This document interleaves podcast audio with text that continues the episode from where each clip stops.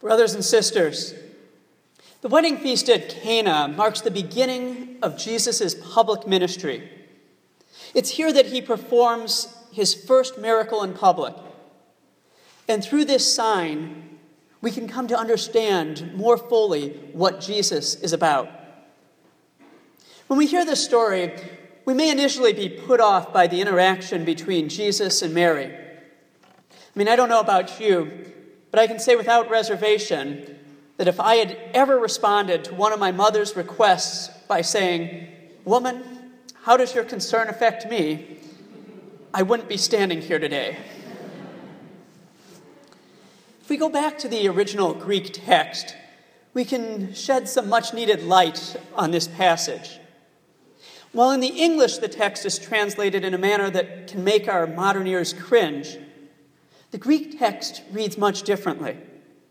A more literal translation of the Greek would be something to the effect of Woman, what, do, what to you and to me is this concern? Now, again, this may still sound rude, as Jesus addresses his mother as woman.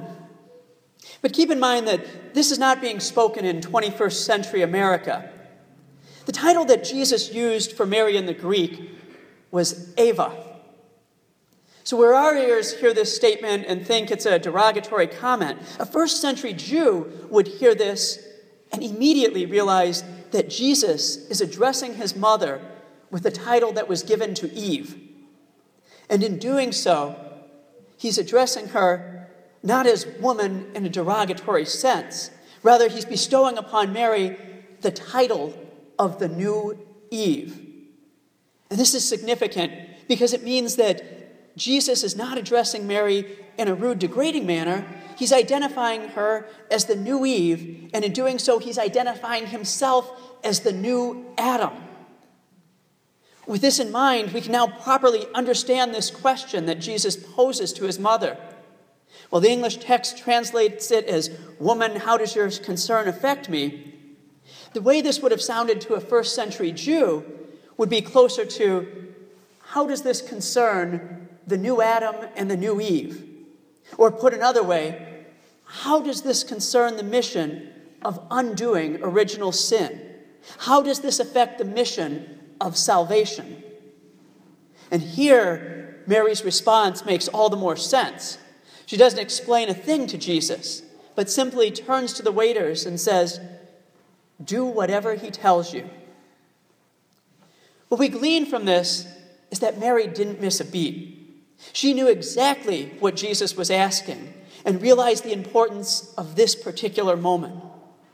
Recall that original sin first occurred when the original Eve disobeyed God.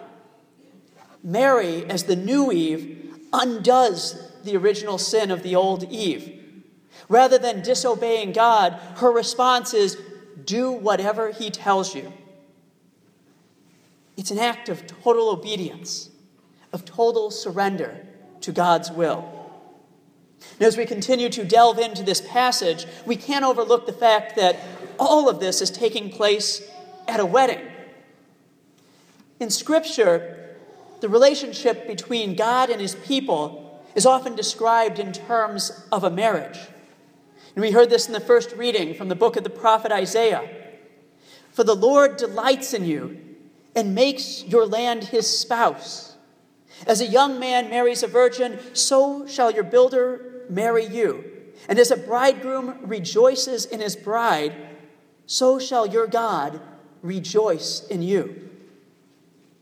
So, this wedding is not just the coming together of some unnamed bride and groom. It's the wedding of God to his people. And it's here that the new Eve, Mary, looks out and sees a problem. They're out of wine. It's as if she's saying, These people can't sustain the wedding feast. Again, this is the history of the people of Israel. Time and again, God made covenants with them, with Noah, with Abraham, with Moses, with David. And time and again, the people proved incapable of sustaining the party. Through their sin, they proved incapable of sustaining the proper relationship with God. Jesus, whom St. Paul refers to as the new Adam, responds to Mary's concern. He, like Mary, is aware that the people are incapable of sustaining the party on their own. What ensues, of course, is one of the most notable miracles in all of the Gospels. Jesus turns water into wine. But not just any wine, he turns it into fine wine. And this isn't yellowtail that Jesus is giving them, it's a fine wine. And this symbolically is how we learn of God's love for his people. His love is so strong that even though the people themselves are incapable of sustaining the wedding feast for themselves, he will provide what is necessary to keep the party going. And not only will he sustain the party, but he'll enhance it by providing the finest wine. Friends, let me suggest that this same dynamic applies to us. You know, much like the people of Israel, we ourselves are incapable of sustaining the wedding feast on our own. Like the people of Israel, we often fall into sin and our relationship with God is broken. The good news for us is that while we often run out of wine, God can and does provide for us. But this only happens when we follow the instruction of the Blessed Mother do whatever He tells you. When we follow her advice, we're able to enter into that proper relationship with Christ. And this is true for us as a community, it's true for us as a worldwide church, and it's true for us as individuals. If we want to form that personal relationship with Christ, and we do want to form that personal relationship with Christ, we must be about doing what he tells us.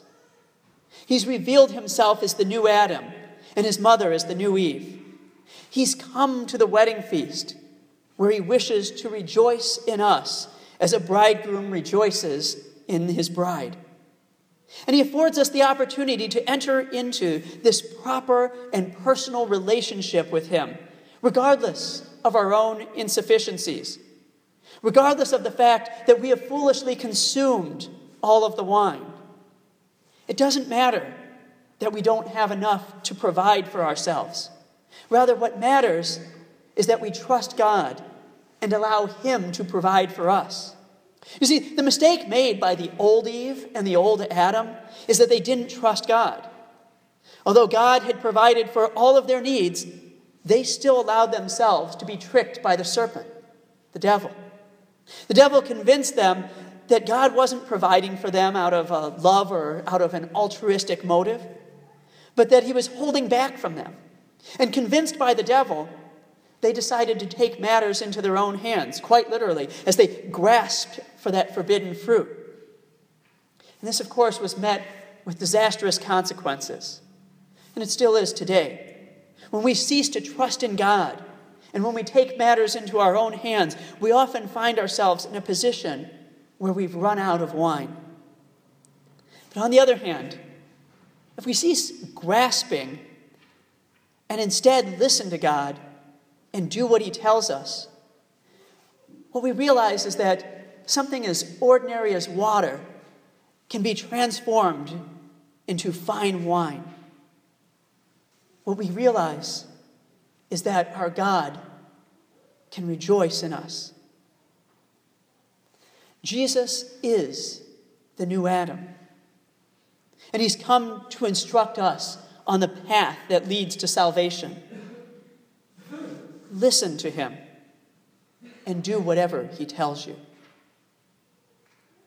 Brothers and sisters, peace to you and to all who do what Christ commands.